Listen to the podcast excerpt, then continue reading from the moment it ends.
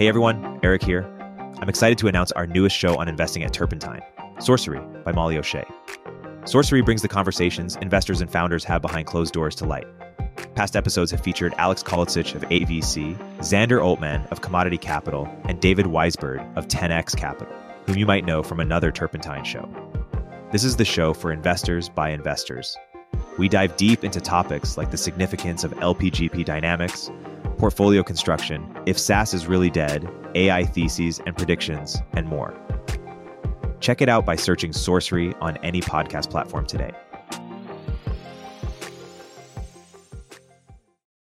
But the AI people are, of course, crazy. Um, I mean, I, I, you mentioned somebody sketching out how this is going to work, dude. How the fuck are, is the AI going to kill me? My fucking AirPods don't even reliably stay connected to this machine instead of my phone. Like, call me when that actually gets solved, and then I'll believe it. These people are living in this virtualized world in which they think like blogging and Twitter is real, and that if like your Twitter account goes down, you physically die or some shit. We used to joke that way at Facebook because we were such like online degens. But give me a break. I mean, go out and like try to fix a car engine or try to build something in like real space you know the, the murder bots aren't coming right? And more broadly the rationalist movement which strikes me it's not rational at all. It's actually completely irrational. If anything it's religious thinking that tends to dominate them. Not only that tyler cowen ganged up on scott alexander basically thrashed tyler cowen. Tyler cowen is not an ai doomer. He's more of a ai you know, it could be positive. Let's see where things go before we even jump in with regulation, which I think is very reasonable and is mostly my view. Scott Alexander jumps in to begin with. He starts quoting, you know, the entire blogosphere of rationalism, which is all these little coded words and experiments that's been running since forever. It sounds like, you know, on Berkeley, there used to be these weird little hippies that would pass out these little pamphlets from whatever dumb little cult they're in, and that's what these things read like. Oh, you, di- you didn't you didn't read the Roko's basilisk mugger experiment? Oh, well, my God, you fool. It's like, give me a fucking break, dude. And then he's got like Bayes law at the bottom of his thing. No, this is truth. Everything else is commentary. Oh, yeah, motherfucker, give me the Bayes law take on Israel Palestine. Give me the Bayes law take on what it means to be a good father. Give me the Bayes law take on like what is truth and meaning in life. It is such a narrow, limited little worldview. And they're sitting there cooking up Terminator scenarios because none of them would even know how to change the oil filter on a car. It's like, I don't know. It just, it, the whole thing is just totally dumb to me. And like, it's hard for me to take it seriously.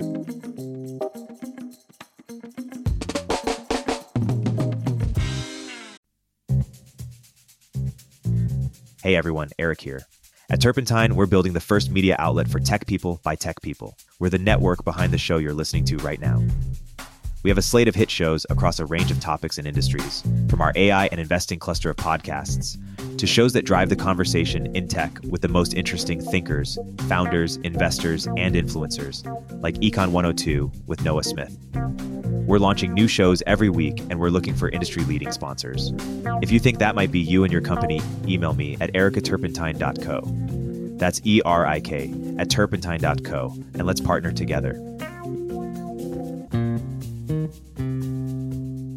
Before we dive into Moment of Zen, I want to tell you about my new interview show, Upstream. Upstream is where I go deeper with some of the world's most interesting thinkers to map the constellation of ideas that matter. On the first season of Upstream, you'll hear from Marc Andreessen, David Sacks, Balaji, Ezra Klein, Joe Lonsdale, and more. Make sure to subscribe and check out the first episode with Marc Andreessen. The link is in the description. I'm also getting older and I'm not trying to like have another weird side quest at this point. I'm looking for the place that I'm going to be like committed to for a while. I mean, for, for me, that for you, that sounds like SF that love hate relationship. Uh... well, I also like. I mean, I love S. Like even even like the bad stuff about it. I'm like, uh, but it never has driven. Like people sometimes every now and then someone will say, "Oh, you hate San Francisco" or something, and like, like, can you find the tweet or like, what are you talking about? Like, it's never never has that happened. I've, I absolutely love it. It's like I hate the politicians. I hate the drug addicts. I hate the fucking drug dealers. Like, but that's not the same thing. Everyone knows that. I even loved like the bullshit like like crazy like Looney Tune Burning Man lefties. Like even that, I'm like, that's like a an exciting kind of leftism to me. Um, I don't think it's even as boring as what you get in other parts of the country, and it's actually worse in places like in like Minneapolis or something, where they really have to prove their their like elitist credibility because they're not in a coastal city. I feel like they're way more unhinged than they are in uh in places like San Francisco. Hmm. I see you guys thinking through it, but trust me. Give it a shot. Go go to one of those places and go to any bar, and it's going to be like it'll be like the it's like the it's the the version of the gay pride parade that's actually like gang colors. It's like the the triangle with like the pink shit and like the black in it. Like it's that everywhere that you look in their bars. Well, it, it's actually kind of like uh, California Republicans, right? Because they just lose so badly. It like it, it purifies, or I guess purifies probably the wrong word, but it, like it concentrates the just like the losing to this group of people that all they do are purity tests for for their version of losing. And it's like you're just never going to actually appeal to anyone because Yeah. now you're trying to show how Republican you are by living in California. yeah. Man, I wonder what's going to happen to California. I think it'll be fine. I think it's I still think that the Tim Draper split the state up is is the most interesting intellectual like experiment to think through of like well, they can't okay, do that. They, they'll No, lose you- Senate seats. No, Democrat will ever allow that. you, you would gain Senate seats. No, because I think if, you split up in like five states, like they said, you're going to get six Republican senators. Like a straight six. Of the, everything that's not San Francisco or Los Angeles is red, and everybody knows that. Okay, so so split it uh, six states, three blue, three red. So so both sides get additional, but then you can make the argument that Californians, given that ten percent of the country lives in California, and and you should potentially even say the same for for Texas, you're going to get actual more representation at the Senate level for for your pot of you know however many million people if you split it up. Yeah. I just think Cuba should be a state. Oh man, we we, we got to save this for Antonio. As, I think uh, Greenland should be a state, and then I'll be happy. Then I'll be willing to talk about other things like more California states. DC, I'll never be okay talking about. It's a fucking city inside of another state. It makes no sense. But like, yeah, I'd take Cuba. Cuba could be two states. what about Puerto Rico? No, So you just keep all the, the people who are optimizing for taxes there, and my version of Puerto Rico is like they don't want to be a state. They already have everything that's good to be like like they could be a state if they want to be a state. They don't want to be a state. They shouldn't have to be a state. But Cuba should have to be a state. That's ours.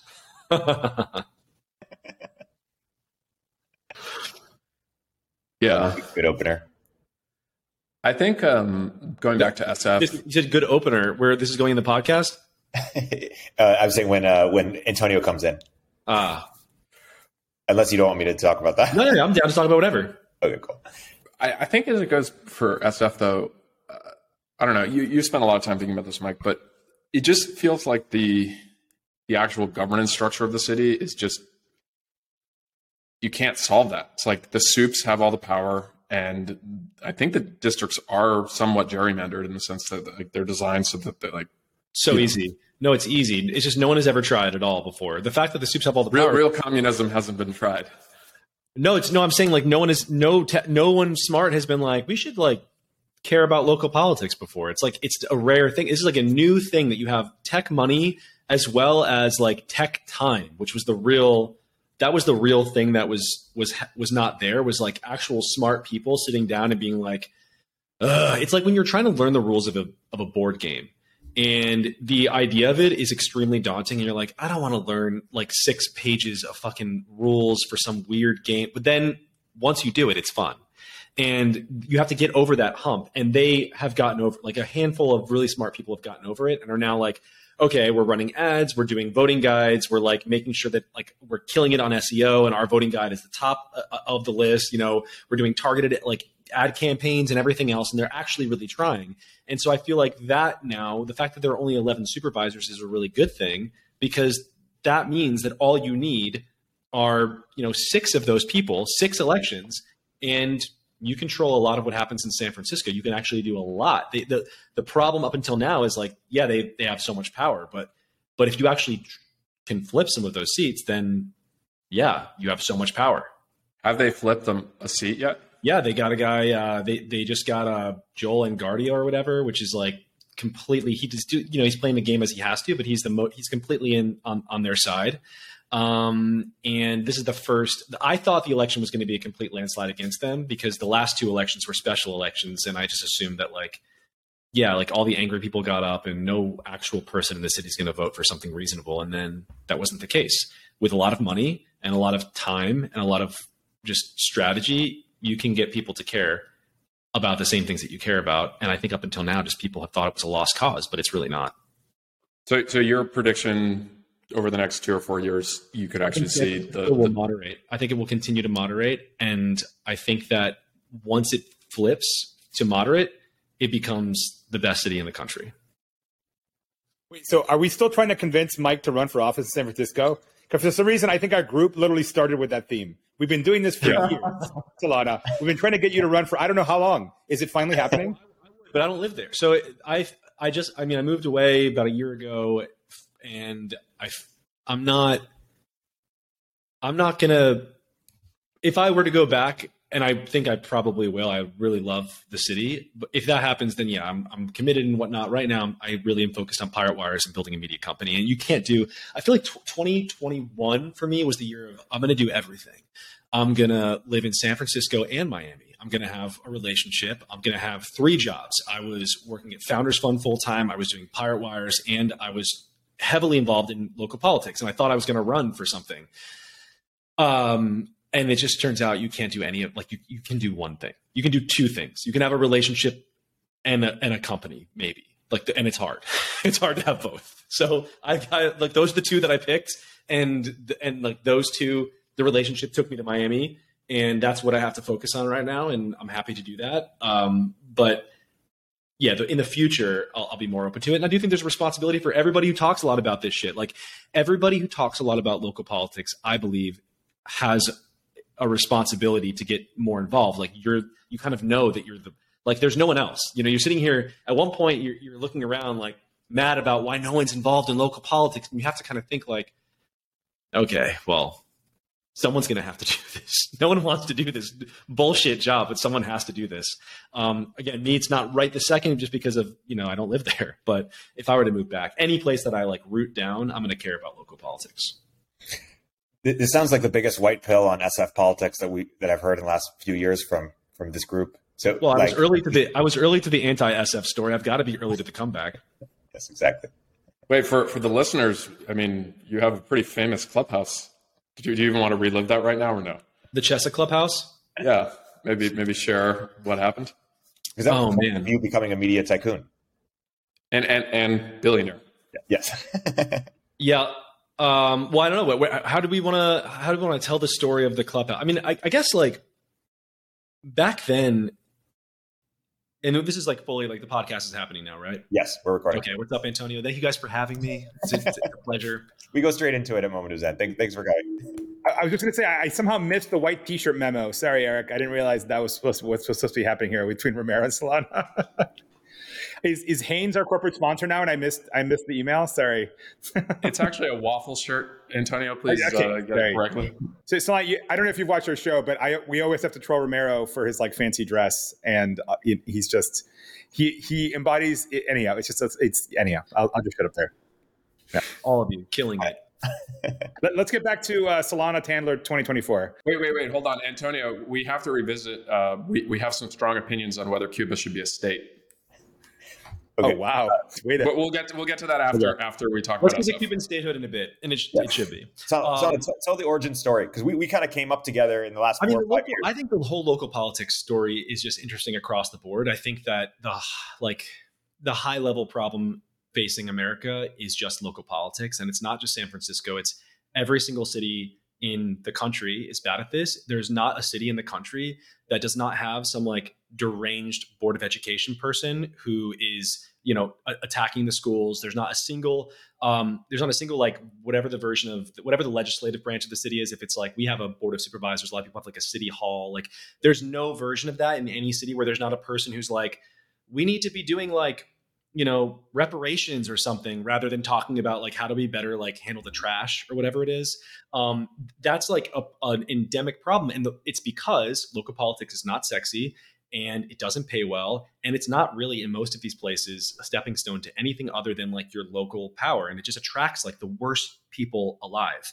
And anyone smart wants to go and do something that's going to make money. So that's just like that's the the perennial problem. And it for me i kind of felt that way throughout 2018 19 like man this city is so fucked and and it's like the people on the board are so dumb but i wasn't i wasn't it wasn't until the summer of 2020 when it suddenly was like, okay, this was already really bad. I mean, the shit, famously, the shit problem in San Francisco was already a huge deal, and I'd already been talking about it. But like now, suddenly, if your local government is incompetent in the middle of an actual crisis, it matters. And and I was, I guess, I don't know if it was, I don't know what color of the pill was, but I, had, I there was a pill was taken at that point, and I was extremely radicalized. I was like, these people need to go, and the first step to that is getting it's awareness. And not just like oh awareness of the issues that i care about. I mean straight up if you talked to the average person living in san francisco they didn't know what the board of supervisors was. Like they didn't know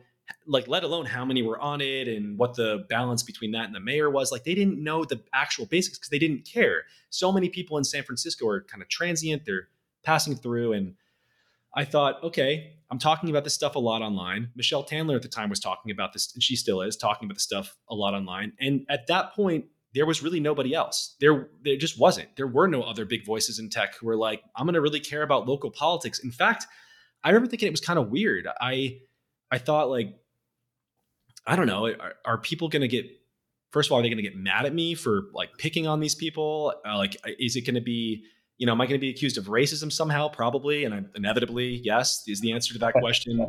Um, it was like, are tech people going to think this is stupid? That I'm just like focusing on something really dumb? But that the opposite happened. What happened was everyone was like, yes, this is this is crazy. I've noticed that too, and we developed like we got a kind of bigger audience than I think either of us even realized on these issues.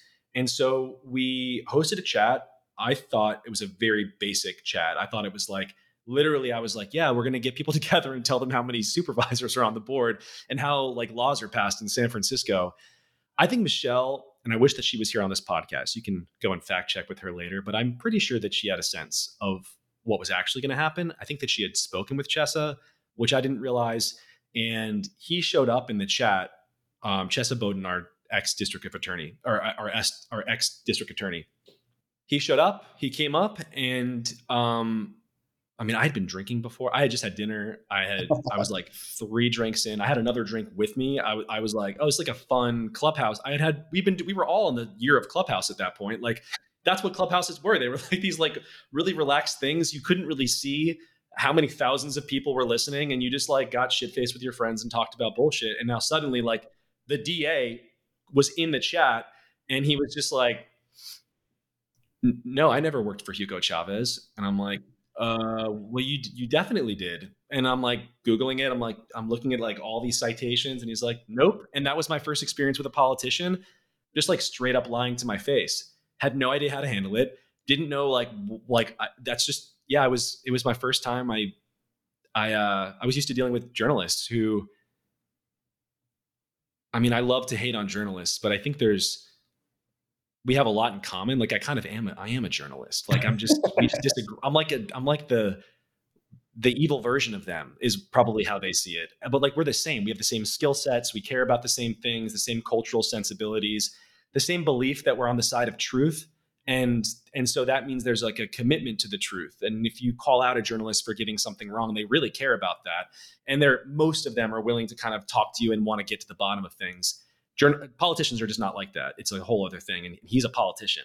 Um, and that's it. That was the that was the huge chat that I guess everybody listened to and had a really serious opinion about. And I think it got a lot of people excited about politics. A lot of people heard that chat and they were like, "We got to do something. Like this guy is a complete fucking sociopath." And um, and they did. And now he's gone. Bye. but he might be coming back. He'll come back. He's not going anywhere. The left loves him. He's, I mean, he's royalty, right? His parents were terrorists. It's a big deal for them. T- today, Mike, you have 220,000 Twitter followers. I feel like when our group chat started in 2019, you maybe had like 10,000 or something. Like, yeah. yeah. I, I, feel like you were early in local politics and, and that you, were contrarian and right. And I think you were also early on just fighting back to the media. Like, we don't have to just sit here and take it or, or apologize what do you think were the, the inflection points on the the tech versus media sort of fight and how the the power dynamic shifted a bit? Was it Taylor and Clubhouse? Was it something else? It was earlier. I think it was like 2017. I think 2017, at the height of Me Too, I think a lot of people, not just in tech but in America, are kind of looking around and talk like quietly to their friends, not online at all, and they're like, "This things seem out of control on this sort of authoritarian left stuff." And I mean, 2020 was just it kind of jumped back up. It was like the summer of 2020 was way worse than even we ever could have seen coming. But like before that, I think 2017 was kind of kind of the height of that, and that was the that was like things were bad enough that I I just felt the need to start speaking a little more honestly. I'd always been really scared that if I spoke super honestly publicly, then I would forever be seen through a political lens. And if that were the case, then they would affect my fiction. I was a fiction writer still at the time. I, that was my ambition. I was going to be, you know, writing young adult novels about science fiction and teenagers with superpowers. I love that kind of stuff. That's what I all I wanted to be. And I, I didn't want to be seen as like I just wanted people to like my work. And um and so I kept it away for a while. And then 2017 was my breaking point. I started speaking more openly, still not as openly as I do now. It was like still pretty Straussian, but I was like hinting at a lot of stuff. I was, I think a lot of people who can't speak their mind learn how to be funny it's like a way to calm people down and also like convey ideas in a, a slightly less direct way and and there was a lot of that happening and uh and then what, what i think really started happening that was for me personally but i think the broader story for everybody in tech is we all started joining group chats with each other and obviously we all had a group chat together but i think there was a lot of this in tech all throughout tech and, you know, it's a bunch of people gassing each other up. They're like, look at this fucking asshole who said this crazy thing. Like, someone's got to say something back to them. And I was always like, I'll say something. I love to say something. Um, but little by little, once you have a few more voices out there saying something and you're all in your group chats and you're all like, no, no, no, no. Like, they're the crazy ones. We're not the crazy ones. It just naturally, I think, pushed people forward. And the more people that pushed back, I think it, it's like the, the easier it became to push back. This happened in local politics as well. Once you had a few loud voices in tech saying something, it was like a direct line to 10 or 20. And once you have that, then that's a cultural shift. It's like now the culture of tech is anti the San Francisco government. It, and that is true. That is just like to be in tech, in smart, is to think like, hey, we really have to do something about local politics. That's like a, a thing, that's like a belief associated with tech now. Um, and I think that's a similar thing that we've seen with uh, with the media and in tech press and and politics to some extent. Like there's a, a reach for nuance and moderation and the ability to express ideas or the permission to express ideas. Like those are all values I think um, associated to a certain extent with tech culture now because people like us were all talking a lot. And I think it, it started in 2017, just the breaking point, and then it was group chats, and now here we are. And I, I think culture's, I mean, totally different in in a, I think a much more healthy way. What well put. What makes Taylor Lorenz such an inspiration to you? I love her. I mean, I don't. Do you guys want to talk? I, don't want to like. I could talk for days. Well, I, I, do have a question. I do have a follow up question, Mike. So, just uh, by the way, Erik, you should have invoked the anti cancellation shields before and noted that everyone on the show is Latinx on the show. Let's just put that out there. So yes. we, we've got like at least a full house on the intersectionality poker game. So um, we're so diverse. We're we're, we're incredibly diverse. Um, yeah, so one question, Mike. I mean, it, we were discussing this earlier, actually. Um, th- there's something unique about tech, right? Like SF is undoubtedly s you know tech's hub. And if you look at how Wall Street gets treated in New York, or the oil industry gets treated in Houston, or how real estate gets treated in Miami, like the the main game in town doesn't get kicked around like some second class citizen, which doesn't necessarily mean it has to rule the roost, but it's in like partnership with civil society to make things better for everybody, right? And there's some sort of dialectic there, and you don't see that in San Francisco. And I think one of my theories about it is that there's something, so there's something about tech and tech founders that live in a virt- particularly in like software tech that lives in this virtualized world that doesn't talk to you know people who don't work in tech people you know activist committees zoning committees local politics like somehow those people are in the world and bend the world to their will in a way that tech founders would rather just avoid and not deal with and I mean, I to be clear, the, the fault is SFs for being kind of pathological, but I, I just I think it, it is a pas deux with like the tech side of things, and that somehow that could only that state of affairs could only exist in a tech industry that's largely indifferent. I agree. So I I I think the onus is on tech. Um, I don't know that it's so. I don't know. Like, are a lot of like banker bros out there talking to the working folk of New York City? I don't think so. I, I think it's more um, a real estate for sure in Florida. I, I can see that, but I think that the thing about tech is like it attracts a or has historically attracted a kind of nerdier person. I think it's like a different kind of guy specifically that's attracted to tech or has been until very recently. And it, he tends to be someone who's like really into his weird little world and like tinkering and learning and studying. And he's not trying to tell other people how to live. It's not like a super, it doesn't attract a lot of jocks. And I think that that is kind of what you need to take over a city. It's like you have to have a bunch of people who are like actually i don't care that you're accusing me of taking over the city. I am. Like we're doing it. It's ours now. And, and we're going to run this town. You're saying we need actual tech bros. Yes. Yes. That's a great yes exactly.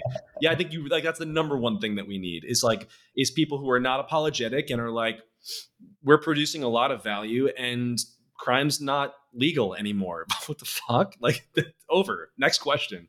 But that's what I think. I think I, I do think tech. I agree tech is different. I agree that the onus is on tech. Not. I mean, we both agree the city's really insane, but you kind of can't blame it for for us not doing anything for the last 20 years. Um, but I think it's more a weird cultural thing about who tech tends to attract. I, I think it's a lack of civic like laundering and engagement, right? Like people make all these fortunes and then they do kind of EA bullshit where they're like, oh, well, uh, instead of taking the money that I got from this, you know, radical new company that, you know, generated all this money and building an opera house or something that's like a public good that everyone can be like, oh, these tech people are really nice. Like they're making the city nicer. They go off and they're either doing like bed nets in Africa or it's like, I'm going to start an institute to, to prolong like uh, longevity and do all this kind of fringe research. And it's also, so it's like, why, why would I give a shit about these people? Like, you know, if, if you're if you make a bunch of money and, and build a bunch of libraries, like n- now I'm probably gonna have a more positive opinion of you. I think it's also the it is the lack of civic duty, but because they don't feel like San Francisco is their home, even to a certain extent, or their long term home, certainly not. So it's like this it's a vicious cycle um, where because the housing costs are so insane and the schools are so bad, and it's like such a kind of it's kind of hard or it has been historically to live in San Francisco. You think about it as like, well, I probably can't raise a family here, so that just turns you off to a certain like you're like, all right, well, why would I care about local politics if I'm not going to be here in five years? And that's unfortunate, but I think it's changing, and I think it's changing because it's it's like across the country. There's a certain sort of I feel maybe it's just it's just a vibe. It's a it's a vibe that I I'm picking up on, and maybe it's totally I'm totally wrong, but I think that people care more about local politics right now, and I hope they do because as we learned in COVID, it's it's like it doesn't matter who's in the White House; it matters who's the asshole running your you know neighborhood or representing your neighborhood at, at the board of supervisors. Hey, we'll continue our interview in a moment after a word from our sponsors. Moment of Zen is brought to you by Riverside, the platform Dan, Antonio, and I use to record all of our podcast episodes with remote guests. Riverside captures exceptional audio and video quality, makes it incredibly easy for us to record conversations with multiple guests, and then edit and publish within minutes. If you're hosting a podcast or often getting interviewed, use our code ZEN to get a 20% discount at Riverside FM. The link is in our description box. SecureFrame is the leading all in one platform for security and privacy compliance. SecureFrame helps you get SOC 2 audit ready in weeks, not months, and it's used by thousands of companies like AngelList, Coda, and Remote. I believe in the company so much I invested in it, and I recommend it to all my portfolio companies. Sign up for a free demo at secureframe.com and mention Moment of Zen during your demo to get 20% off your first year of SecureFrame. Yeah, I mean, I, I, had the same thought Dan Dan had when I like I went to the MoMA recently and for the Diego Rivera exhibit, and like the only names on the thing when you walk in, there's always this like logo, you know, tombstone of everything. It's like the government of Mexico and then something else. You go to the Met in New York, and it's literally every hedge fund asshole who's ever existed with every, with every horrible Wall Street bank. But they have to launder their reputations and compete for prestige by funding civic organizations. And the only names that you have here are basically Benioff and Zuckerberg with hospitals and like nothing else, right? And right. I, but look what happened to Zuckerberg after the hospital, right? Exactly. So like the reception. It's also a unique thing about the San Francisco culture, which attracts this like. There is this pretty intense like Berkeley granola munching. We hate the the the rich people thing that is it's going to be throwing eggs at any kind of elite that looks like that. So it's but so so Zuck put what the hundred million into Newark? Like what? Why do Newark? It should have been Bayview. Like you, like the, the, the idea of like, okay, you make the fortune in the area, and then I, to be fair, I think he's done a lot in East Palo Alto, so like that's actually even more local to where Facebook is. But the the like obsession with like a global like impact or or human level impact versus like let's take care of the local stuff first, like make sure that's shored up so that like we're good, then work on on the. I mean, even even Elon, right? Like you know, he he has a state where he's built two uh, you know, hundred plus billion dollar companies, and he has whatever Lorena Gonzalez or Gomez or whatever her name is, is like, you know, fuck you, Elon. Or, and so it's like, well, there's a version of that where Elon had done a better job of really engaging in the state politics, and, and all Democrats want to hold Elon up in terms of like, oh, he, he's he's creating manufacturing jobs in California, which which basically don't exist now. But I, I don't know. Like I think just like tech sucks at political engagement the whole the whole way through in the state and then arguably even in DC. Well, well Dan, if, if, if Farcaster becomes as big as Twitter, how would you do it differently? In terms of California level engagement? In, terms of, you're, you're saying that um, billionaires are investing kind of outside the, the, the state or, or uh, city in, in places that are in areas that don't really matter. How would, how would your approach be, be different?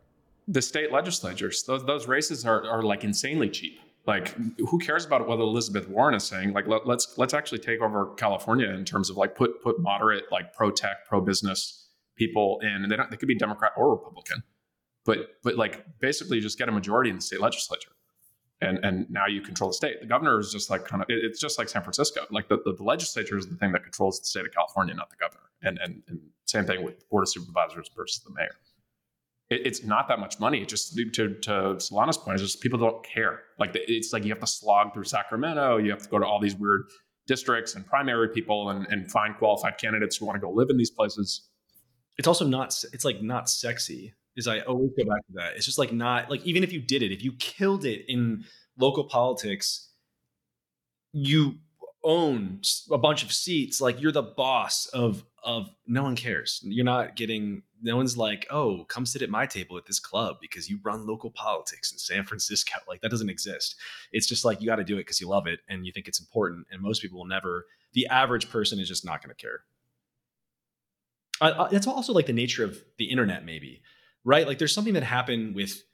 This probably has always been the case to a certain extent, but I think the internet really makes this the case where um, everyone, even local, is talking about national issues it's like that's the thing that gets you the most attention obviously because it can reach outside of your city and and the internet it's like an attention economy so you do whatever gives you the most attention and that just puts a focus on the big national elections like if everyone's talking about the national issues then obviously that's like that's the olympics and everything else is just the minor leagues or whatever yeah but i think the reframe for people in california and, and look i'm still here right um, it's what the fourth sixth largest economy in the world like people should just take a, California first approach. And, and if you actually now can control the state or, or have major influence in the state in terms of the agenda and like the, the set of policies, then I actually think it's like what, whatever way California goes, the, the rest of the country starts to follow. It's like Sacramento nationalism.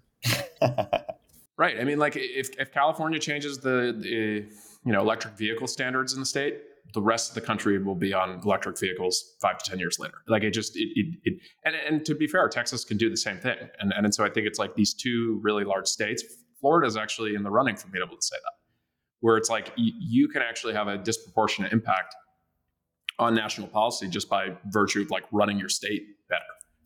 I, I think that that's like the bull case for DeSantis is like he's he's taking a top five state from a population standpoint and and and competently governing it. You know, you can say what you want in his policies, but like he, he, he is in control of the state and the state legislature. I mean, I, I think you're right, Dan, with, with Florida because it's a lot more monolithic here. But if you look at California, if you, I mean, this is a classic thing, right? If you look at the voting maps of California by by county, it's not actually a blue state, right? I mean, by by area, it's actually a red state by and large. Although by population, obviously, it's a blue state. You, you don't have a cohesive California. You got to know the California where they believe in the state of Jefferson that wants to pull away. It's as red state as anything. It's, the vibe is not San Francisco at all, and so th- there isn't a coherent Californian mm-hmm. identity. And I know I know Solana hates the network state idea, but I'm, I'm going to harp on it that I, I do think it's it's an urban art it's a blue urban archipelago and a sea of red. And in states like California, that, that's just like a random subset of that rural urban divide. But I agree with it. In, in, Florida, it's a lot more monolithic in the sense that people in Miami are pro DeSantis, and people in the sticks, uh, you know, between Miami and Orlando are also pro DeSantis. But it, I think you'd get a different story.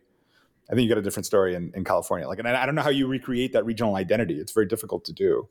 Well, before you joined, we were actually talking about Tim Draper's wacky idea of splitting the state, and, and I'm I'm convinced like you just split it into six states, three three you know two seat Republican, three two seat Democrat. Doesn't change the national balance, but every Californian now has disproportional uh, impact in terms of now their representation at the, the national level gets increased. Okay, well let, us really go viral, Dan. Where would you draw the NorCal SoCal line?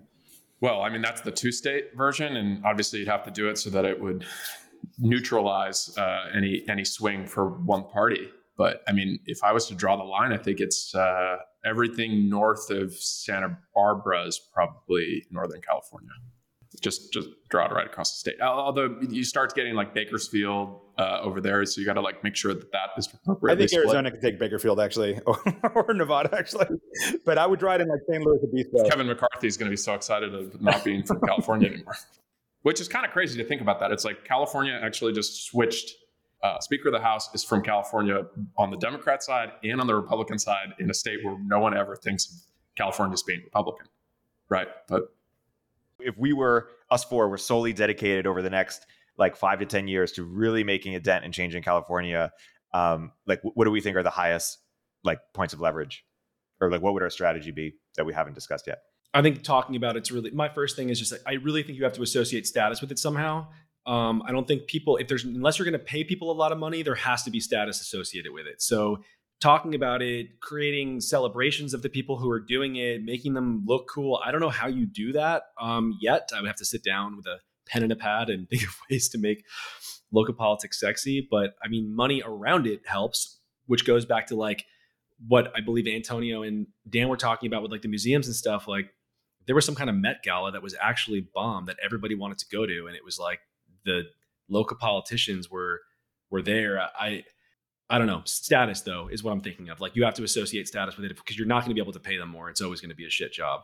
Here's here's the bear case for San Francisco. Not to pop Solana's bubble because because I think he should be doing what he's doing. You know what the equivalent of the Met Gala was? This past Friday, I shit you not, there was an AI meetup at the Exploratorium that just would not leave my fucking feed. The girlfriend was there. Like that was the event of the fucking year. And it was a bunch of nerds talking about like Chat GPT. Yeah, but all that says to me is that there's always going to be money in San Francisco. Like that is the if that's the thing that's that's the coolest thing of of the year. That's why people keep succeeding here is because so there's going to be resources. That's a that's a that's a bull case. That's not a bear case. Well, but let me let me finish the thought. I, I think the re- how I've come to peace with San Francisco since I like I've I've just like resolved myself to living here is that it's always going to be basically a petri dish of bizarre social experiments, whether it's tech or whether it's like dumb progressive politics or whether it's like just druggies doing drugs on the street. It's always going to be this total shit show, and that that's just what it is. That's its role in life. It's a gold. It's a gold rush city. Boom bust. Boom bust. I thought you were living in Miami now. I'd like to maintain that idea. We're like we're like Batman Joker over here. Like I'm living in Miami, talking about how much I love San Francisco, and you're living in San Francisco, and you never shut up about Miami. it, it's it's the cycle of life. No, heighten the contradictions is uh. But but I so so for me, the the number one thing to fix California is you have a, a massive um, population of immigrant or second generation Americans and I think if you just run on a platform that you can teach their kids algebra, so like, you know, whether you're an Asian American or a Latino American, and the idea is like, no, we are not going to remove math from your schools. Like, we are going to try to make it so that your kid can have a better life for you. I think that that platform would win. And you could run as a central, uh, you know, centrist Republican or Democrat. Just be like, we will teach your kids algebra.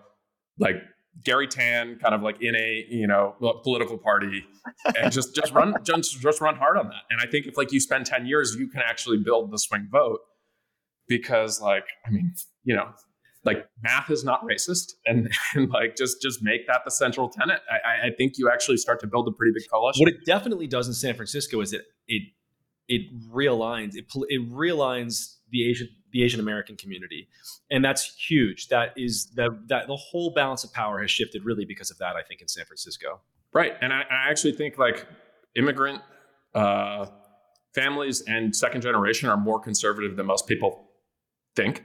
and we saw this with the the swing from Latinos across the country towards Trump.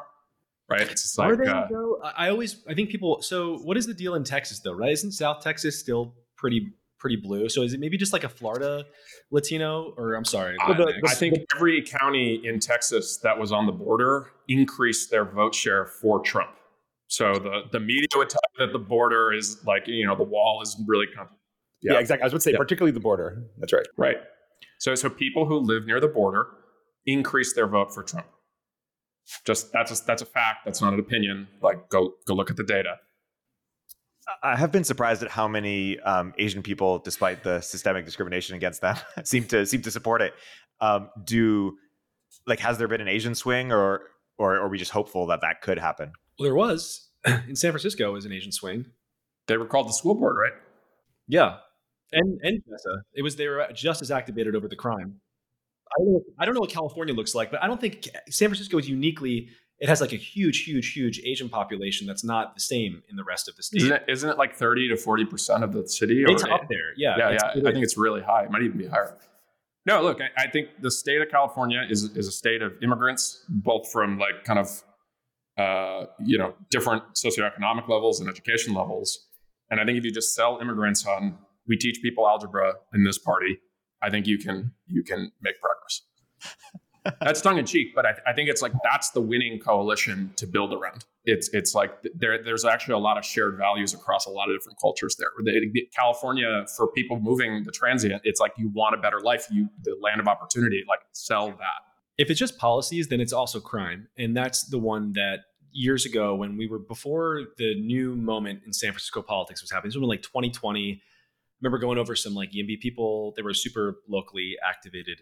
Went over their house, we were drinking on a roof, and I was like, yo, the thing that everybody, no one cares about housing. Like, yeah, we agree, we should build more housing. We all agree. All smart people think that that's true that's not like emotionally activating. The average person doesn't care, and it doesn't matter that they think you're right. They're not going to get out and vote for it. The thing that you need to think about is crime. Like I've never had a conversation with anyone in San Francisco. In 2020. I'm like I've never had a conversation with someone, no matter how liberal they were, where if I said, "Hey, sucks that crime's legal," they weren't like, "Yo, we got to do something about this crime." They were so scared of it. They were like, "No, no, no, it's a it's a losing issue." But I think that that's actually the school board happened for sure, but I it's hard to know who was less popular. Was it was it the school board or was it Chesa Boudin?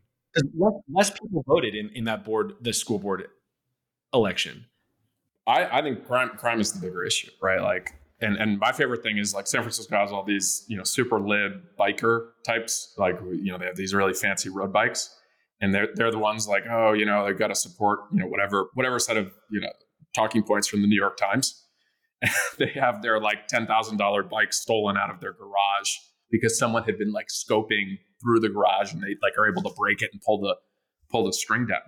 And it's just like maybe there's a little bit of disconnect between the, the stated set of policies that you want and then like the, the the actual issue that you probably need to be focused on at the local level. This reminds Like I me. think like Chesa came in, he was going to like sue companies that were based in San Francisco for climate change violations. They're so fucked up. The bar is so low. Like if you just like step back and when I hear shit like that, it's like it's really it's just like such a low bar. But on the crime thing, I'm thinking of. I feel like you guys might Antonio. I feel like definitely will know something about this. This is the the Labor Party in the UK was really anti-crime. They were. It was like maybe not. Maybe I'm wrong. That you guys don't know. But I, I remember hearing this that like they were never. It was like the the pro labor stuff, the pro working class stuff was also super anti-crime, super pro police. I don't know, but I, I mean, it's definitely been the case that the left-right divide on many issues has flipped recently, right? I mean, Cesar Chavez was anti-illegals, right, because it would undermine the unions, and in fact, the left, which was pro-union, was typically anti-immigration because obviously it undercut working-class labor. Yeah, and that's only a recent change. I think it's basically with Trump because up until you know, like the Democrat policy was like you know, Im- illegal immigration hurts hurts unions, and that's like through Obama even. The Democrats were still pro. I think illegal immigration. They weren't like open borders. It was the hard left. It was the socialist left that was like, no, immigration is a Koch, but it's a Koch brothers ploy, and that's still the you know that's like still the energy of the Democrats. But your average run of the mill lefty was like, who cares if you're just so scared that you're white and you don't want to have you want to be like you know replaced or whatever. And that's that was their argument. At least as long as I can remember. I mean, I'm not in college in the early 2000s. Like that was definitely I don't know. I, I, feel like eh, I should just go back and look at the data after this, but like I'm pretty sure that post Trump, just because of the all the rhetoric and the like wall stuff and, and the Muslim ban and stuff, like I think all of that flipped. Like if you just look at the surveys of like people's opinion on immigration, it's kind of not a huge issue, and then it massively increased in terms of like now this is something that it's like team blue versus team red. But even before, like while Trump was running, he was the only one willing to even touch it. And there was no like Democrat at that. Like Bernie Sanders was anti immigration, but he wasn't talking about that. And I think he wasn't talking about that because he knew he had to get Democrats on his side. Yeah, yeah. I, I don't think Democrats were yelling it from the rooftops, but I think in general, like if you just, it, it, it, it was a market shift in terms of the, the political issue. Here's a macro theory. I think a lot of this is that people are actually able to actually insulate themselves from the consequences of their political beliefs. And in the case of both crime and schooling, or for example, uh, shipping a bunch of immigrants to uh, what was it, Martha's Vineyard? What was DeSantis' stunt? for example, who were probably shipped out. I think within 24 hours, literally, they got vacated from from Martha's Vineyard. Right? I think they moved them to a military base. Yeah, that's don't call it a concentration camp. Do we call it a camp? Is that is that what that would be? Yeah, I, I, think it's a lot of people have lots of opinions that they don't actually have to pay the bill on, and that's kind of the reality. And I, I think as as politics gets more virtual and more online, it's more the case that you can sort of evince a certain thing, but not actually have to like toe the line on what that actually implies for you in your real life. And I think things like schooling is where you can't avoid it. They're coming after your kids. Like I back, I, I don't know, Mike, if you ever like listened in on some of the school board calls back in the early days, they were like heartbreaking, uh, particularly in the Lowell thing when they're going to shut down Lowell, right, which is like this merit based testing school, and you had like no shit like because they, they, put the kids on the parents put the kids on which yeah. it might seem manipulative but it's like well no it's the kid who's going to the school right? So they put on this eighth grader and it it was so heartbreaking i had to stop listening. It's like yeah you know my parents aren't rich we have a restaurant and like this is my one shutout i want to go to lowell and then they just fucking flame the school anyhow because of the little kid. It's like, god damn it! Like people can only take so much of that before they finally just like flip out and like, oh, there's a glitch in the matrix. Clearly, something is broken here. I, there were also a lot of crazy people, including crazy kids, in the on those calls who are on the other side, which is a weird thing that San Francisco people have to contend with. Is that like I think until these crisis moments, like Lowell was shutting down and more people were willing to come, until those moments, the only people that the Board of Education is even seeing, the only people who are going to those meetings are completely deranged, like like extra, like the cl- clowniest people you've ever seen in your life live at those meetings. And so I think like another what I would change if we if I could be like dictator of San Francisco for a day, I would Thanos snap all of those meetings out of existence. Like we don't need any of these. I think it's like unless something's happening, I don't. We, the school board doesn't need to be meeting once a week and having public commentary. And it's like we need less councils, less committees, less public opinion. It's like we elect people to pass laws, and if they fail, they're fired. I think it's kind of roughly how it should go. Public opinion should just be tweets. So you put the tweet out and let, let people have their deranged tweet.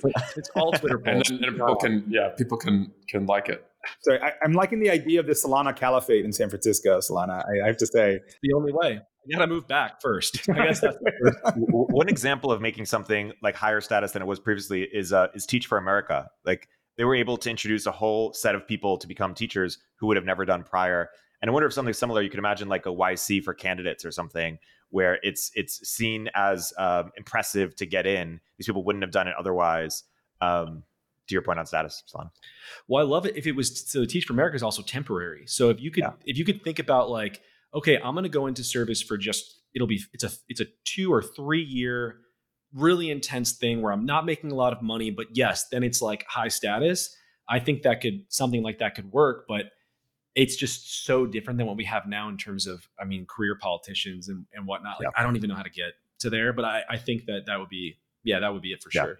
And it, it, it's not just high status; it's a career stepping stone as well. Um, the the pushback I'd say there is like all the stuff that Obama did. He like attracted all these like techies and, and stuff like that, and they couldn't even launch the Obamacare website. So like, and, and I don't actually think it's because the the people who were working there weren't talented, right? Like they were probably the most talented group of like technical people that the government ever had working for it. It's just the bureaucracy itself is is the is the thing to fight. Yeah, but that's on a national level, maybe on a local level, maybe. More. Oh, I think I think it's pervasive. I think it's just like public sector unions, like rules, tenure, like all all, all the, that that crap.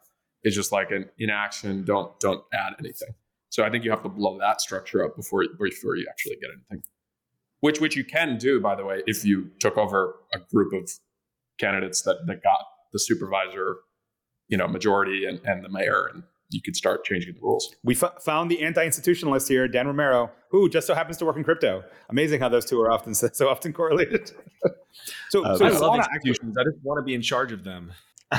well, so that's a good question. So th- this business, I think this was best enunciated in a in an Alana essay in Tablet Magazine. But it, I, I've had the thought for a long time too. I, I had a footnote in, so, in a in a Substack. Like this business of anti-institutionalist versus pro-institutionalist is actually one of the latent variables that defines a lot of things that are downstream of that. Um, which I, I, you know what I'm talking about, Solana, right? Like we we brought this up in the group chat, right? So I, I'm curious if you agree with with that mapping like that's actually a thing in the world that that like predicts reality and and and pe- and then if so where do you find yourself on that sort of spectrum slash binary I- do agree. I think that a lot of anti-institutionalists are just confused because our institutions are completely rotted. And so you think you're an anti-institutionalist. I certainly did until I moved to San Francisco and like there are things that I wanted. Like I wanted I wanted stronger institutions that, that were capable of doing more. Um, I think I'm I think I'm actually an institutionalist. I just I, I I am like an optimist and I believe this stuff can be fixed, if not fixed, replaced. And I think that like it's just our job to and it sounds so naive. I understand that. I hear myself saying it. I know it sounds stupid. But I think that it is our every generation's job is just to kind of like improve things and that hasn't happened for a few generations.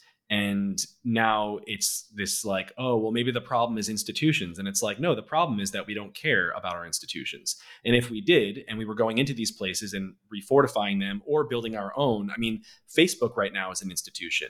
That's a new institution. Unfortunately it's completely you know captured by crazy people but every single new tech company is a new institution potentially.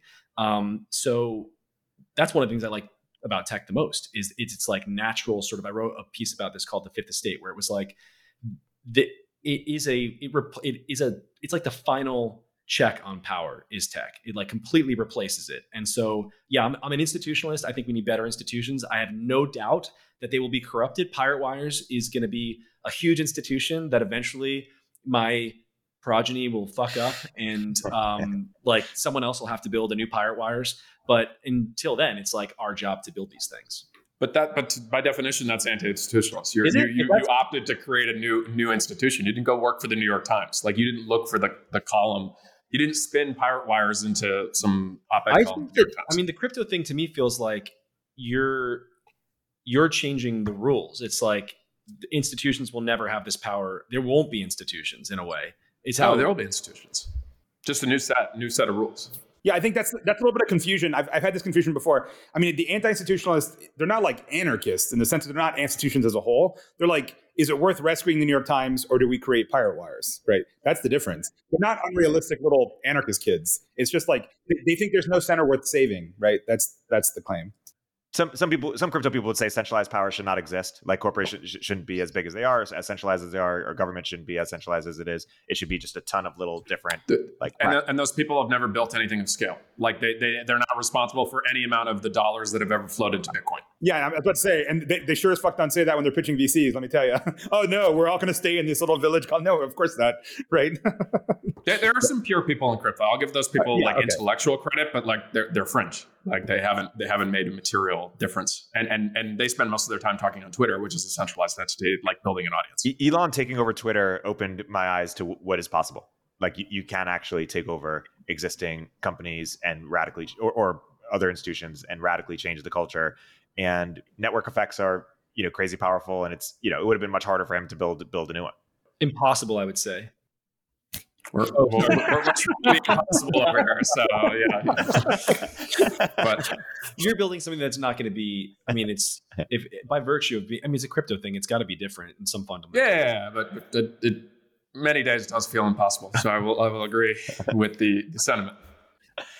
uh, Paul Graham tweeted, he was like, "Why don't you just build a new one? You could, you know, replace it in a week or something." I remember. Um, But it, it's weird when he says things like that because it's like you're not. He's a smart person and he works in tech and he knows that that's not true. So what are actually? I'm like, is there a Straussian read of this that I'm just not picking up on? Like, what what is the point of it? Like, I don't understand what he's saying with that. Really, what is he? What is the thing behind the thing that he's saying? sometimes he sounds brilliant and sometimes he sounds like a boomer or something, or just like out of, out of you know, just doesn't get it. But that's part of his brilliance. He just doesn't care. He'll just say what he thinks. Totally. I mean, I think you see this a lot with very brilliant people. So I, you know, I've worked with PG. We're a YC company, and he often gave us advice that was either super brilliant or like you're fucking out of your mind and you're wrong, and, and it ended up being true. And the fact that he was wrong, I don't know. It's like our friend Balaji, right? That like it, it's kind of it's you know a lot of these people who work in tech, their brain ends up looking like a VC's portfolio, right? There's like ten or twenty percent that are incredibly correct, directionally true, exponentially true thoughts, and eighty percent of it is like total hogwash, absolute in the red, total losses, just total disaster, and like you just have to kind of meet them on their terms.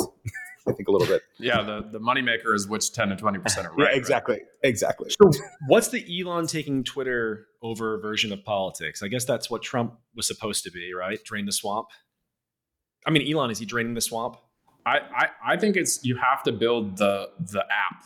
It's it's Curtis Curtis has this whole framework for this, but I, I think generally like you you build the app that can actually create the equivalent of 21st century like machine politics, like boss tweed without the criminal element and like all, all, the negative stuff of that, like but like real machine politics that you can actually use that as a a force.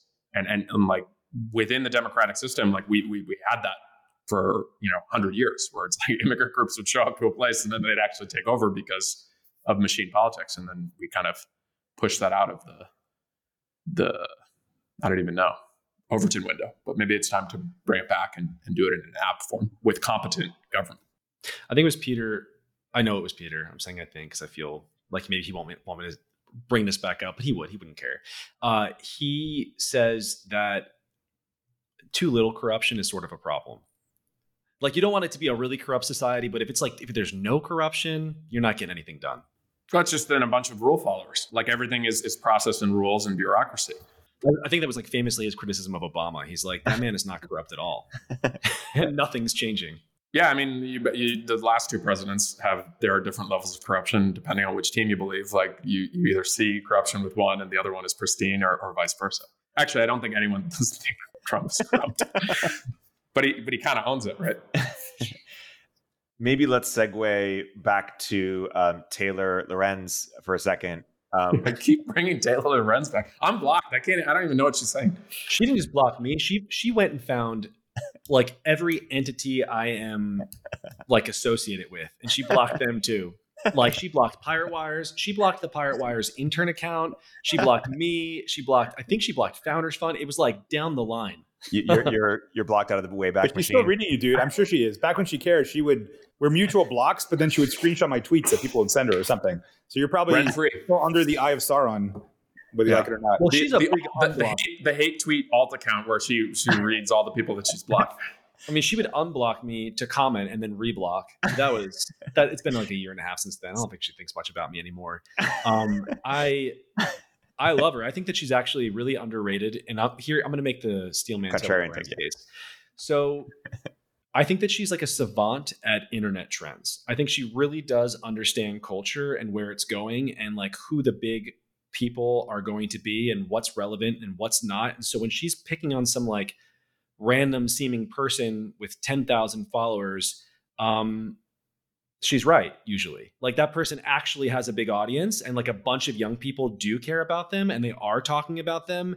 And um, and so she's like, she says a lot like she her kind of read on how culture works is I think I agree with it basically. I think she she takes social media seriously. I used to always say, you know, she hates when people call her a TikTok reporter and like she considers that like like you know like derision or whatnot. And I would I'm like that's awesome. There should be TikTok reporters. There should be people following trends on an app that has you know a hundred million people on it every day. That seems like a pretty big deal, and she understands it really well. And so I think that's cool. Well, if you think of like foreign foreign correspondents being in war zones, right? Like, where is the biggest war zone? I mean, obviously there are people dying right, in, in, Ukraine, like, but like cool. for most people in, in in Western society, the war zone is Twitter. Yes, and she understands that, and she lives there, and she's like, this stuff actually, when when some crazy trend about uh, Gwyneth Paltrow eating bone broth takes off, that matters. Like she just takes it seriously, and I agree with that. I take it. I take I take internet bullshit extremely seriously. I think it shapes our entire world, and so I am very much on the side of Taylor Lorenz in that capacity. Obviously, I'm not an agoraphobe, so we have our differences, but generally speaking, I think she's really cool. Is agoraphobe the thing with their thermostat, or what's an agoraphobe? When you don't leave the house, Oh, right? right. That's agoraphobic. Yeah, you're afraid of open spaces. also, remember her thermostat was like way too No. hot or something. Like, Because she's a reptile. Yeah. But that's That- cool. Like she rolls with that that. She has like she has an internet mythology around her. That's how old is she? Nobody knows. I mean, it's just. I, it's I think she's hilarious. well, that, I was about to say that's the most amusing thing about her. You go to her Wikipedia page. No one knows the year she was born. Like she's some sort of obscure 15th century Dutch painter or something. Well, I don't. Nobody knows that the documents, you know, were burnt in the Spanish invasion of the Netherlands, and we just I don't know any time between 1976 and 1985. We, it's like Moses. I mean, you know, who knows? We're, Right. we're gonna now have just like an internet descending of number of tweets, and No, no like we're gonna have to deal with our mentions are gonna be blown There's, up. because there's of been a this little fragmentation. bit. She doesn't deal with us anymore. There's a fragmentation. Like, No, it'll, it'll somehow make it, or, you know the, its way through the, the series of tubes. what's she So- doing now? She, they don't care about it I, I don't know. I, I, I'm just for the record, like you know, people can live their own lives. I've been blocked. I, I'm. I'm she. I was watching. I I recently uh, live tweeted the TikTok congr- congressional hearing, and I did a piece on that. So I was like very keyed into it. And the the stream that I happened to be on because I couldn't find um, C-SPAN for some reason on YouTube. It was like the Washington Post came up, and I, I was running late. I'm like, fuck it, I'm just gonna click this one and watch this. It's just a stream. But what that meant was I also got their commentary on on uh, uh, during recess, and then at the end of it. And at the end of it, um, I went to the like I came back from lunch basically, so it was like running still, and so and then there was Taylor Lorenz, and I was like, oh, Taylor, what does Taylor have to say? And the first thing that she did was she went after one of her colleagues for um, basically one of the women there said that TikTok was censoring BLM content, and Taylor was like, "That's are you retarded? That didn't happen." She's like, "That it was like all." Well, she, de- she definitely didn't say retarded. she did not say the R word. She did not say the R word. We know that she didn't say the R word. Um, she was like, she was like, this is this content was not only was it not censored throughout the summer months of 2020, it was it was like clearly amplified by the platform. And so what she cares about more than loyalty is herself and being right and her brand and her reputation is like you know the gangster on the tiktok beat. And there's something about that that i also it's not how i run. I'm a little bit i'm like super like my people only kind of person but she will betray a person left and right. And like you have to almost respect that. It's like she's just in the game to win One thing you can certainly respect is she just quintuples down. Like, eh, just, I mean, the the COVID stuff uh, or the, yeah the long, long COVID, I mean, just um, will not back down. I don't know. I just want to know does does the CCP censor Tiananmen Square content on TikTok? Like that that's a reporter should figure out that question. Let, I think that they. I think that it's. I think so. I know that it was like a jokey kind of, but I think that actually what's happening is they are censoring less. And I, this is a thing that Taylor is doing where she's talking about how like you're an idiot if you think that that's being censored. Just go on there and look at it. Blah blah blah. And it's like, yeah, it's not being censored now because it's a fucking propaganda situation where they're trying to not be banned. And obviously, there's a lot going on. I mean, they just unbanned the the basketball player who uh who who criti- I forget what he. The guy's name is Freedom. What did he criticize? Enes Freedom, he changed his, his name to it. Yeah. So that guy um he was unbanned right like tiktok is obviously playing a game and like you would hope that your reporters covering something like this um would provide that that important context that like historically these things have clearly been censored we have evidence of the censorship and um and now they're not because there's a lot on the line what do you guys think about that by the way the tiktok stuff or have you already talked about it maybe you don't want to I think it should I think it should either be divested or banned. Period. And no restrict act, all that crazy stuff. Like absolutely not. Like it should just be they they either need to 100% divest. They don't allow our social media in their country. We shouldn't have a parent in, in China that that has the servers and all that. Like it, it needs to clear separation. And if you can't technically do that, shut it down. So I, I think they would be able to technically make it work given how much money it's making.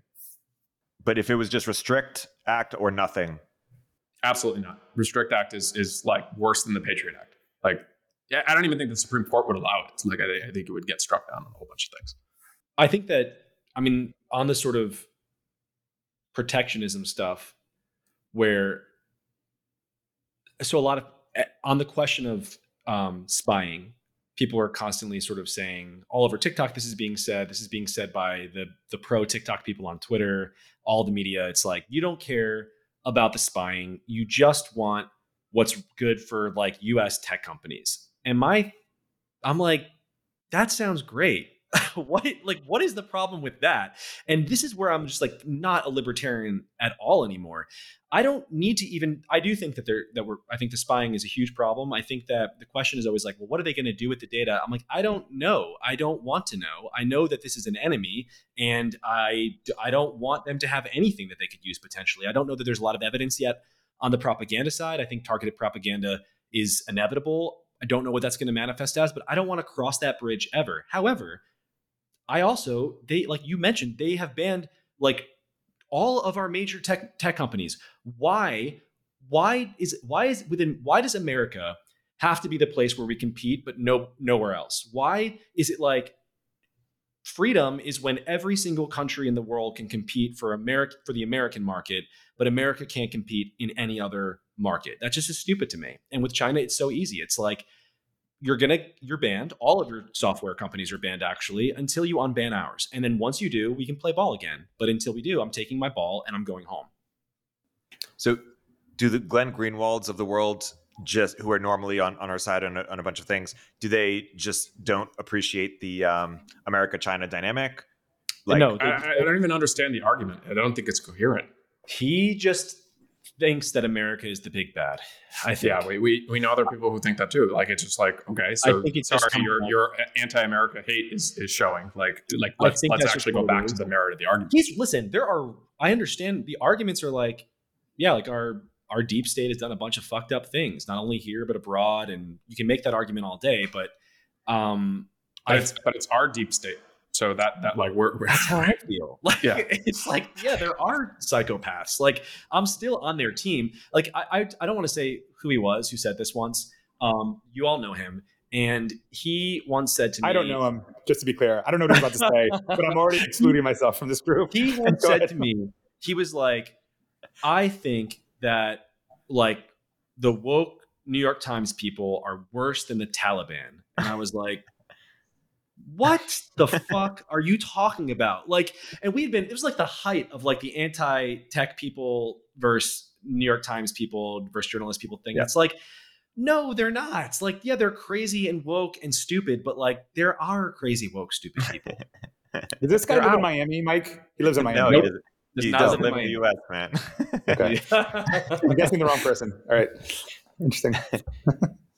Look, yeah, I, I want him to ban TikTok just because I appreciate you know, bold state power. Look, look what happened in El Salvador with this Bukele guy, who literally took all the gang members and put them in prison. Everyone loves him. Why? Because he just made the murder rate go from something stratospheric to zero because the state actually did something. I think the West is so starved for actual leadership who goes and does a thing, and a thing happens in the world, and there's no excuses. There's no asking. I mean, there, there's a certain there's a certain beauty to boldness. I remember when so I was working at a mobile attribution company when uh, Modi banned TikTok in India and like so and what attribution means is you see where everyone's coming from right and so like we had like the tiktok needle and it just went off a cliff from one day to the next like literally the biggest line in every chart suddenly just went to zero overnight i have to say it was kind of spectacular in a way it was like oh my god you can just do that you can just turn off the biggest social media in a country of whatever 100 billion plus in the case of india overnight and the, the universe does life does not end like just that's it it's just You're TikTok the meme of the guys poking the thing with a stick. Do something.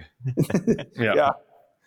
Yeah. Pompey and the Pirates, man. Like it's like a tales of this time. Everyone loves a good person who comes in and cleans up the problem. I agree with you, with Antonio, what you just said. I, and it's you put it so well. It's like we are starved for some kind of demonstration of ability, and there's none. And one thing I thought a lot about in the context of, I thought about this in the context of Elon Musk, where it was crazy to me how um, when he was in the thick of buying Twitter, every single Purse dumb idiot on on Twitter was like, you know, why are you, you know, buying Twitter with that money? You should be solving world hunger. You should be solving transportation. You should be solving, and they would just check off everything. And I thought to myself, why aren't you asking your government to solve these things? Like they have trillions of dollars. Like, why are they just beyond? And the reason is because Elon Musk, while he has a lot less money, is the only example we actually have of someone doing a lot of stuff. And I mean, there are a few, but they're all entrepreneurs. They're all tech people. They're all billionaires. And that's why I think maybe we put the onus on them to solve our problems is because we just can't, we literally cannot even imagine, we can't even comprehend like a world in which our government could do stuff. It's just like, it's gone. That's no longer a thing. But, but we, we did do that, right? It's like we did get to the moon. We did do the Manhattan Project. Like we we have the the like somewhere back in the I don't know evolutionary biology of the government. We we we can do those things. It's just it's a willingness to, and and I think we're we're a civilization of rule followers now. Did the did the government become um, sort of impotent, like just incrementally, or what would you say was the biggest inflection point?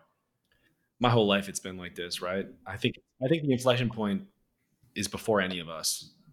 Yeah. This is this is a topic for the people who've spent enough time reading all those old books. well, I mean, the Cold War was somewhat different, right? Like I'm old enough to remember the 80s yeah. and Reagan, um, in which state action was imposing its will on the world in like a competent way. Um, yeah, that, that's the other argument is you don't have a competitor, right? Like when you don't have the tension of an actual, and, and maybe this is what China does is able to reinvigorate the way we do things in the U.S. Right? Like you can say all you want about the Chips Act and like how much bloat is going to be there, but if if ten years from now, and, and maybe this is too optimistic, but let's just hypothetically say this: ten years from now, we actually now have real fabs in the U.S. Maybe not at the production capacity of what, what's available in, in Taiwan or East Asia but if, if we, and, and with AI, right, like pinning everything on AI in terms of the deflationary impacts and, and just like the, the productivity boosts, like maybe, maybe we do have a big renaissance in terms of our ability to just like build shit.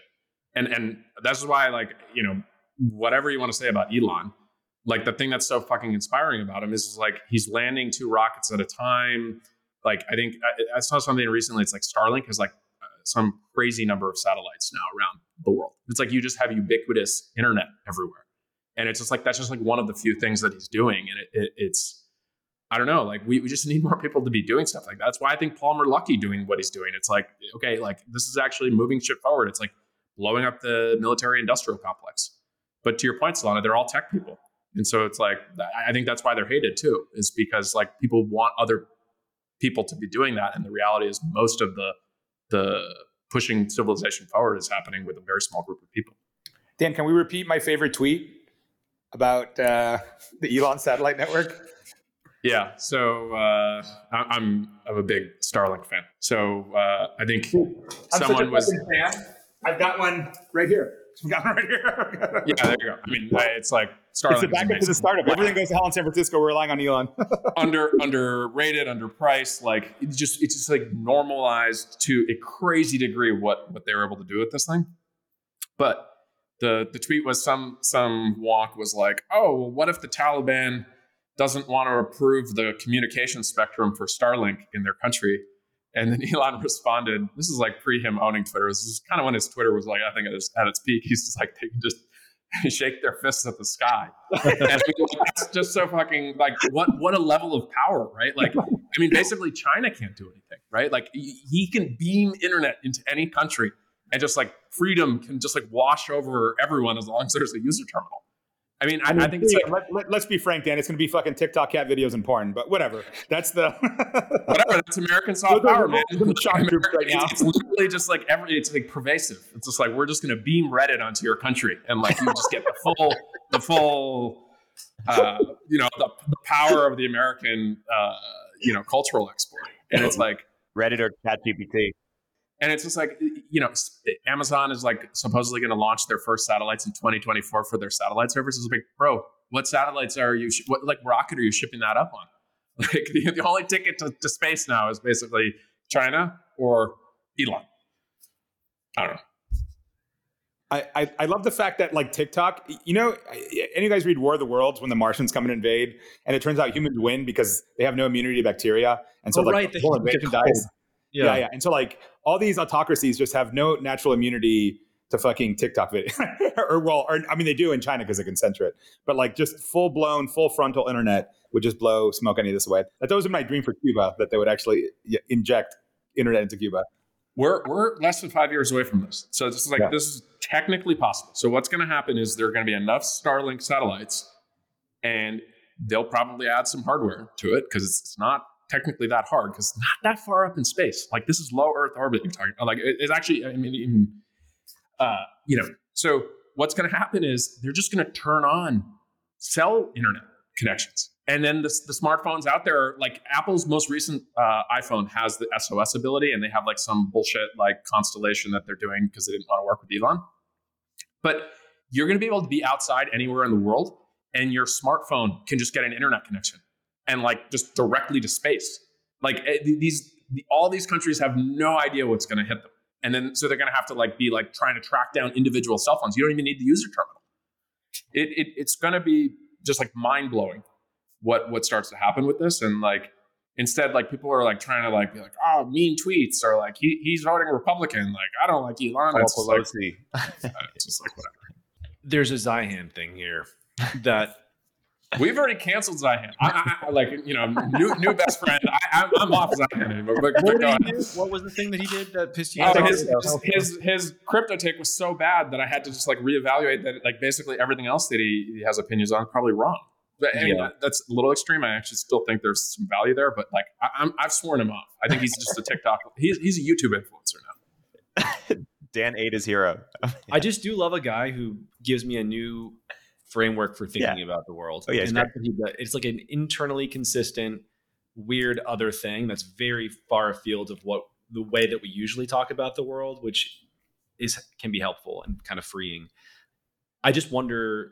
I mean, back when social media started popping off, you had this string of revolutions, right? And they were celebrated stupidly because fast forward a few years and it's like we're looking at dictatorships and things like this, military, uh, uh, military control of different con- countries. Like, I wonder if there's something about America is resource rich. Like, we're able to make a lot of mistakes. Like, we kind of constantly keep making mistakes and never suffer the consequences of them. I think maybe in part because we have so much. But a place like China, where it's much harder to live there, maybe there's something about a stronger government that is just what they need. And the instability that would come from something like what you're talking about now, no speech controls, whatever. I mean, suddenly, like, we can handle sort of all of this just because we have so much room to, to fail, but they kind of really can't. And so, I don't know. It's just, I'm just spitballing here, but it's, I don't know that they're, I just am sort of on my, there are always unintended consequences. I'm in my always, I'm, I'm in my unintended consequences era, and social media really proved this to me because I thought it was benign and it's not at all. Um, and so I'm just always kind of wondering what what happens. It's not always good. It- one of the most popular podcasts in tech now that I look at these lists all the time is uh, is Tech Won't Save Us, and it's basically like an anti-tech podcast.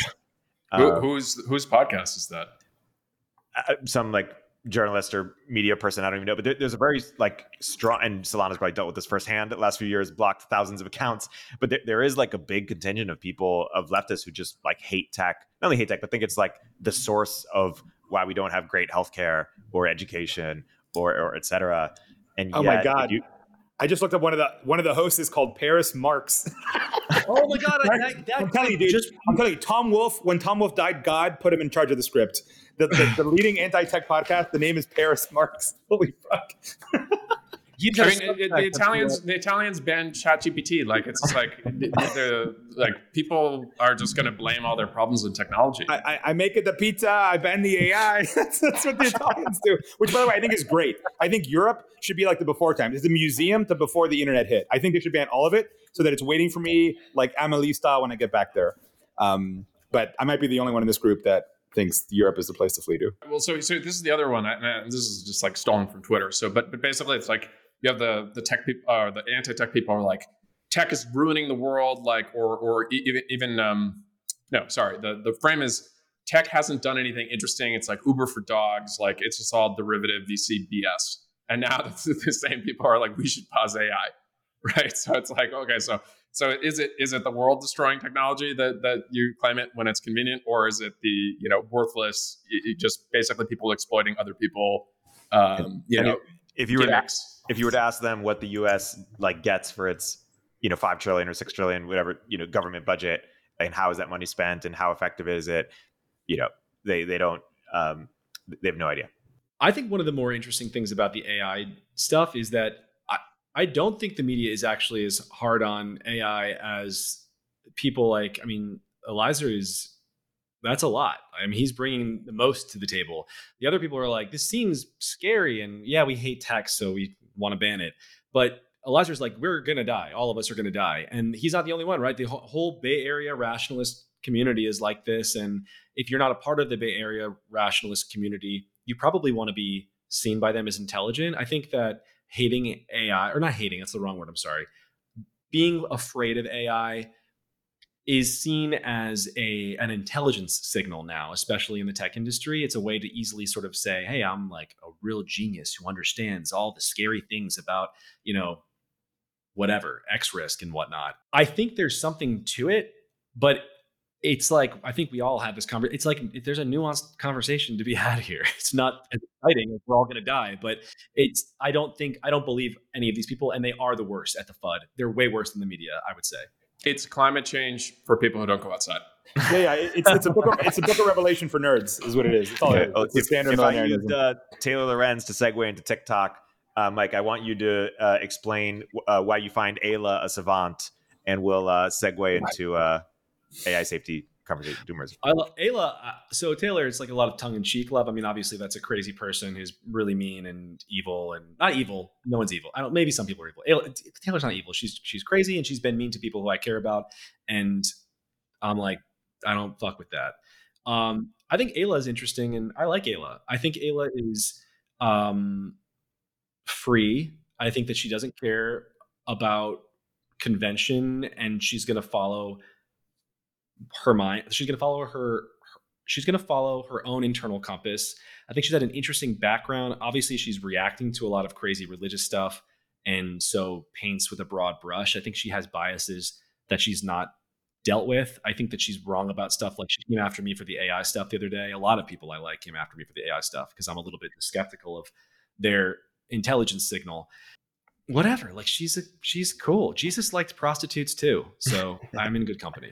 Yeah, there was an old saying like prostitutes are the only ones who could speak the truth or something. And and for a she also Aella, to her credit, was based before I know that's what I'm saying. Anyone she spoke she was, up. She was out there. She moved the Overton window. And so I think that is one of the things. Like I remember those people, and when I felt scared to say something, the people who inspired me to just grow a pair and and say what what was true.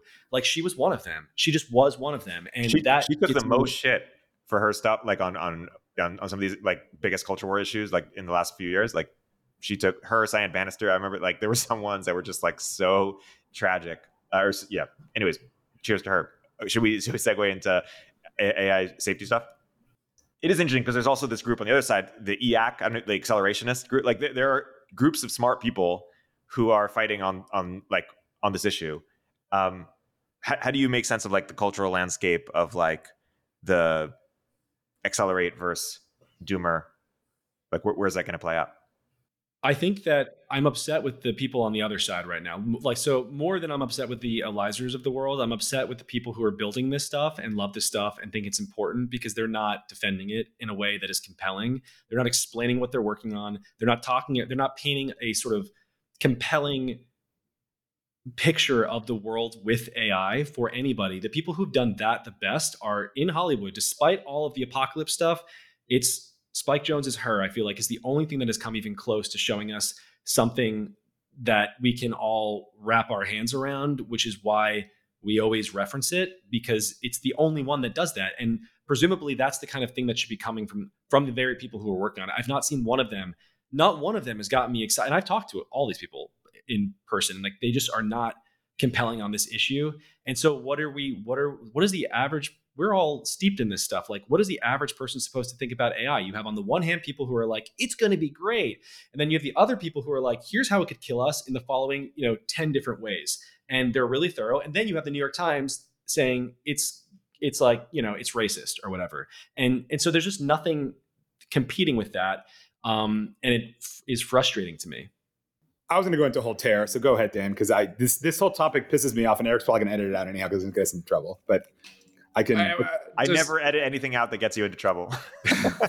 Jesus Christ. I, I I think like it's it's clearly just going to be this massive deflationary thing, and like where there's going to be a massive productivity boost. I think it's actually going to be like the saving grace for the U.S. economy over the next few years.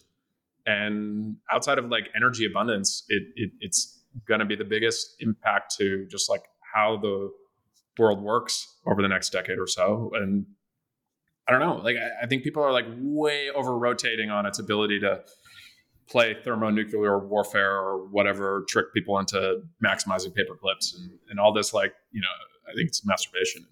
Yeah, I, I yeah, I think the AI doomers are crazy, and it literally is the book of Revelation for nerds. And it, it literally, like, in, in, among the very consumer choices Americans have, like, whatever end of the world scenario, whether it's climate change, COVID, AI, or population collapse, you kind of pick your own your little tribe. I'm personally a population collapse doomer myself, but the AI people are, of course, crazy. Um, I mean, I, I you mentioned somebody sketching out how this is going to work, dude. How the fuck are, is the AI going to kill me? My fucking AirPods don't even reliably stay connected to this machine instead of my phone. Like, call me when that actually gets solved, and then I'll believe it. These people are living in this virtualized world in which they think like blogging and Twitter is real, and that if like your Twitter account goes down, you physically die or some shit. We used to joke that way at Facebook because we were such like online degens. But give me a break. I mean, go out and like try to fix a car engine or try to build something in like real space you know the, the murder bots aren't coming right? And more broadly the rationalist movement which strikes me it's not rational at all. It's actually completely irrational. If anything it's religious thinking that tends to dominate them. Not only that tyler cowen ganged up on scott alexander basically thrashed tyler cowen. Tyler cowen is not an ai doomer. He's more of a ai you know, it could be positive. Let's see where things go before we even jump in with regulation, which I think is very reasonable and is mostly my view. Scott Alexander jumps in to begin with. He starts quoting, you know, the entire blogosphere of rationalism, which is all these little coded words and experiment that's been running since forever. It sounds like, you know, on Berkeley, there used to be these weird little hippies that would pass out these little pamphlets from whatever dumb little cult they're in, and that's what these things read like. Oh, you, di- you didn't you didn't read the Roko's basilisk mugger experiment? Oh, well, my God, you fool. It's like, give me a fucking break, dude. And then he's got like Bayes law at the bottom of his thing. No, this is truth. Everything else is commentary. Oh, yeah, motherfucker. Give me the Bayes law take on Israel Palestine. Give me the Bayes law take on what it means to be a good father. Give me the Bayes law take on like what is truth and meaning in life. It is such a narrow, limited little worldview. And they're sitting there cooking up Terminator scenarios because none of them would even know how to change the oil filter on a car. It's like, I don't know. It just, it, the whole thing is just totally dumb to me. And like, it's hard for me to take it seriously. Um, my company actually ran an AI spoof over April Fools because I, I, just find it so dumb, and I had to be restrained from saying some things in that, obviously. But um, yeah, I just, I just, I sorry, you're gonna have to edit some of this, Erik. But I wait, just, wait, wait, Antonio, what is the best tweet that we're, we should reference here? Um, in what in, in what context? Tyler, the creators. Oh, um, yeah, yeah. Well, I mean, I'm in a group with Tyler, and I guess um, Tyler has his Marginal Revolution blog email thing. No, no, no, no. Tyler, the creator, the rapper. It's just like, haha, this is not even real. Just, just turn the computer off. Go oh, outside. oh, yeah, yeah. Well, there's a there's a spicy word in that tweet, but yeah, um, yeah. Oh. But yeah, it's like how how, how is the AJ, AGI apocalypse real, bro? Just like close your eyes, man. Like just turn off the device, right? Like unplug the machine. That's it. AGI apocalypse over. I did ask one of the, the rationalists this after Eliezer wrote his piece where he was like, we should be firebombing data centers. Um, I thought this seems slightly off to me, um, a bit much. And I criticized it. One of the rationalists came after me and said, you know, no, the scariest thing in the world are the AI utopian people. And I'm just like, hey, can you provide me some detailed explanations now of how this stuff's to kill us all? Because it seems like now is the time for that. And I, I, feel like they have given us, I said earlier, and I do believe they've given us broad, they have given us broad. It's been like, um, there's, you have the AI is going to manipulate people to do a bunch of stuff for it. You have like, it's going to just shut down the information system. And if that happens, maybe that is, you know, an apocalypse. You have the nuclear code stuff, though I don't actually think that that's, I don't know, probably anything's possible. I mean, the Russians, the dead hand thing seems pretty bad. Like I, I'm willing to believe that the nuclear situation is worse than we all realize, and so it probably wouldn't take much to trigger something there. But um, but the like generally speaking, the average rationalist isn't giving you a lot on the sort of how we're all going to die front, and I think that you should have to do that before you advise killing people. Right. I mean, that's, and then the numbers they're tossing out. I mean, again, that's why this rational thing seems like such a joke to me or Bayes law. It's like, look, I'll tell you, You know what the base conditional probability on us creating killer AI every time we create AI? Zero percent. It's never happened. And in fact, we've been hearing about it. Minsky's been worrying about this for 50 fucking years since I've been alive, and it's never happened, right? It's just like, uh, it, yeah, but with that turkey analogy, the like the turkey's life just gets better and better and better until it falls off the cliff. Right, but this is a non-falsifiable argument. You can literally make it forever. It's like you've predicted X number of the killer AIs over the last ten years. It's like it's the, that's the joke. But so, but to, but to, to, but to continue your analogy, they've claimed it's Thanksgiving every day for fifty years, and the turkey's still here. That's the difference, right? Okay, but here's the the real. So you are creating potentially an intelligence that is able to make itself more intelligent, and so at the at the base, like what we're looking at is something that is just fundamentally unknowable. And that is very scary. I don't believe that. You're, you're, imbuing it with human like agency when you say it, Solana. Look, instead of AI, I propose we use sparse matrix math every time we refer to this thing and see if our thoughts still run in the same directions. Because I suspect they won't, right? I suspect if we talk about a lot of like high dimensional matrix, you know, algebra going on, we would not come to the same conclusions. We would not be imbuing it with agency. We would not be assigning murderous motives to a matrix in the way that we do to some automaton, right? That that's my. Also, opinion. what happens when we just take the power source out of the data center? Yeah, exactly.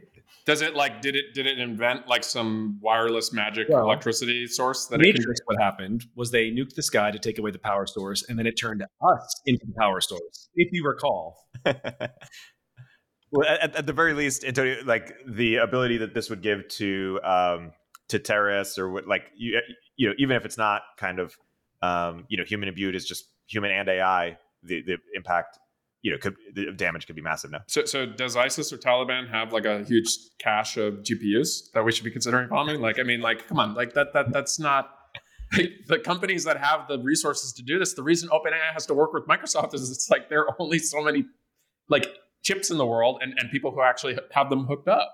It's not like we just have this latent GPU just like sitting around.